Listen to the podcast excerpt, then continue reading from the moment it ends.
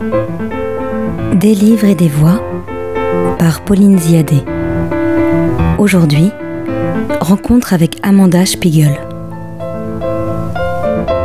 Bonjour à tous, nous sommes aujourd'hui en compagnie d'Amanda Spiegel qui dirige la librairie Folie d'encre à Montreuil. Bonjour Amanda. Bonjour Pauline. Alors Amanda, est-ce que vous pourriez nous, nous, parler brièvement de votre parcours avant d'être directrice de cette librairie?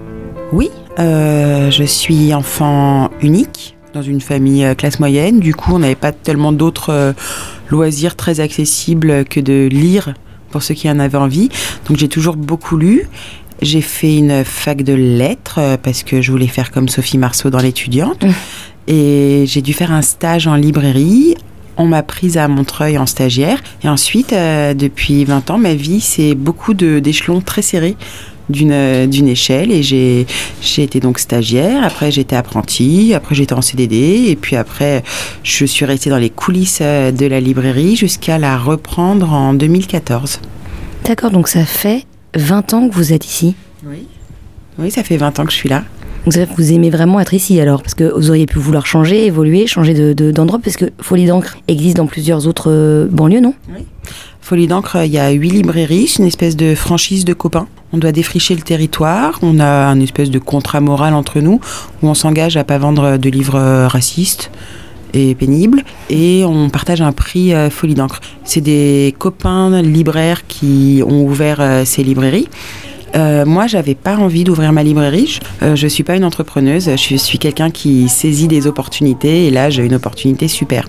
Et je ne suis pas partie parce que je me suis dit que si je m'ennuyais ici, à Folie d'encre, à Montreuil, parmi les livres, dans une structure qui est, simple, sans hiérarchie, où on a les moyens de porter ce qu'on a envie de faire, avec une équipe qui est quand même euh, hyper sympa, drôle et compétente, avec des clients qui sont sympas, drôles euh, et euh, engagés. Et parmi les livres, si je m'ennuyais ici, je m'ennuierais partout. Donc depuis le début, j'ai eu cette espèce de pacte de me renouveler moi-même, mais au même endroit. Quelles sont les caractéristiques de Folie d'encre Montreuil S'il y en a un. Hein.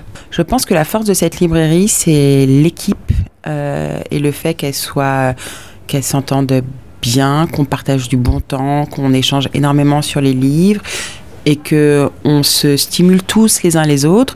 Du coup, je, pense que ça multiplie la, la, compétence dans le magasin et que on se tire vers le haut et que ça rend les gens sympas auprès des clients, ça rend les, les libraires plus curieux et, et, plus à la recherche de, de, petites choses à proposer. Euh, je pense que la, la, caractéristique de la librairie, elle tient plutôt euh, aux qualités humaines de, de l'équipe. Aux qualités humaines qui se transforment en qualité d'assortiment mais l'un ne va pas sans l'autre, d'après moi. Ce que je trouve assez caractéristique de chez vous, je ne sais pas si dans les autres librairies Folie donc c'est le cas, c'est la qualité et la régularité des rencontres que vous proposez. Est-ce que ça, ce serait aussi une caractéristique? Ah oui, euh, les, les rencontres, c'est une caractéristique, voire une spécificité, parce qu'on en fait, euh, on en fait beaucoup régulièrement. On essaye de les diversifier au maximum. On essaye d'aller euh, chercher à la fois des gens qui nous ressemblent dans le dans l'engagement, mais aussi des gens qui nous nous étonnent. On fait de la new wave, on fait du carnet de voyage, on fait, enfin, on ne fait pas que du féminisme et de l'écologie qui sont les sujets principaux de nos de nos clients et de nous-mêmes parce que l'équipe ressemble beaucoup à, à, la clientèle. On essaye d'aller euh, d'avoir des universitaires, des préhistoriens. Et je sais aussi que vous faites pas mal de rencontres pour la jeunesse. On fait pas mal de rencontres euh, pour la jeunesse aussi. On fait beaucoup d'illustrés parce que pour nous, l'illustré, euh, c'est un moyen d'évasion extraordinaire. Et dans le livre, ça reste un excellent laboratoire de travail et on adore proposer euh, à nos clients de découvrir ça. On a fait samedi soir une, euh, une soirée pyjama qui est très convoitée, la soirée pyjama de folie d'encre du, du 20 janvier. On, avait, on fait des soirées pyjama littéraires avec des petits de 5 à 10 ans et c'est toujours merveilleux. C'est presque notre meilleur moment de l'année en librairie. Ça redonne du sens à tout ce qu'on fait. C'est quand même les futurs lecteurs c'est nos futurs lecteurs, et puis on, les entend réfléchir sur le sens qu'ils donnent euh, au texte, à l'image, euh, comme ils aiment être dans la librairie. Euh, là, ils sont en pyjama, on travaille ensemble, c'est-à-dire on, a les, cellules qui s'excitent ensemble pour réfléchir sur des sujets, faire du dessin, de l'illustration, des couvertures, etc. Et en même temps, ça ressemble un peu à une nuit au musée. On a tous les gamins qui font des chats, des cache-cache dans la librairie, dans le noir. Ils vivent un peu leur meilleure vie. Et on est content de leur offrir ça. Ça, ça participe quand même du lien entre Folie d'encre et le territoire finalement, parce que les rencontres, que ce soit pour des adultes, les clients en général, et que ce soit pour les enfants, c'est aussi euh, créer et maintenir un lien, je dirais, humain, indépendamment du fait d'acheter ou de vendre un livre. Est-ce que vous avez par exemple des clients qui aujourd'hui reviennent et que vous avez connus petits? Oh là là. On, a des, on a parfois des clients qui, qui arrivent en caisse avec des livres et quand on les regarde, leur, visage, il nous évoque quelque chose et on doit faire un gros exercice mental pour les photoshopper et leur enlever 10 ans, 15 ans ou 20 ans. Et on, on, sent, sent vieillir, mais c'est, beau qu'ils soient encore là. Parfois, ils ont des passages à vide, il leur arrive de disparaître entre leurs leur 15 et leurs 20 ans, mais qui reviennent pour acheter des livres pour eux, pour, pour leurs enfants, pour la fac, alors qu'on les a vus euh, en poussette euh, ou, ou sur le canapé à tourner des pages. C'est ultra émouvant. En fait, c'est la plus belle des réussites, ça, quelque part. Ça fait partie. D'avoir formé un lecteur, finalement. Oui, oui, oui, ça, ça fait partie de nos réussites. Mais le fait qu'on ait beaucoup de personnes âgées qui viennent euh, tous les jours, ou presque, ou de manière hebdomadaire, euh, pour dire bonjour, prendre des nouvelles, on a un peu l'impression d'être le pharmacien du coin, d'avoir un rôle euh, social important pour ces, pour ces gens. Ça nous, ça nous émet, on essaye d'y faire attention. Parce que j'aime beaucoup aussi, là, on parle de, lieu aussi social potentiellement. C'est le fait qu'il y ait une banquette là-haut. Le fait qu'on puisse s'asseoir, qu'on puisse fureter, qu'on puisse rester sans forcément acheter quelque chose d'ailleurs.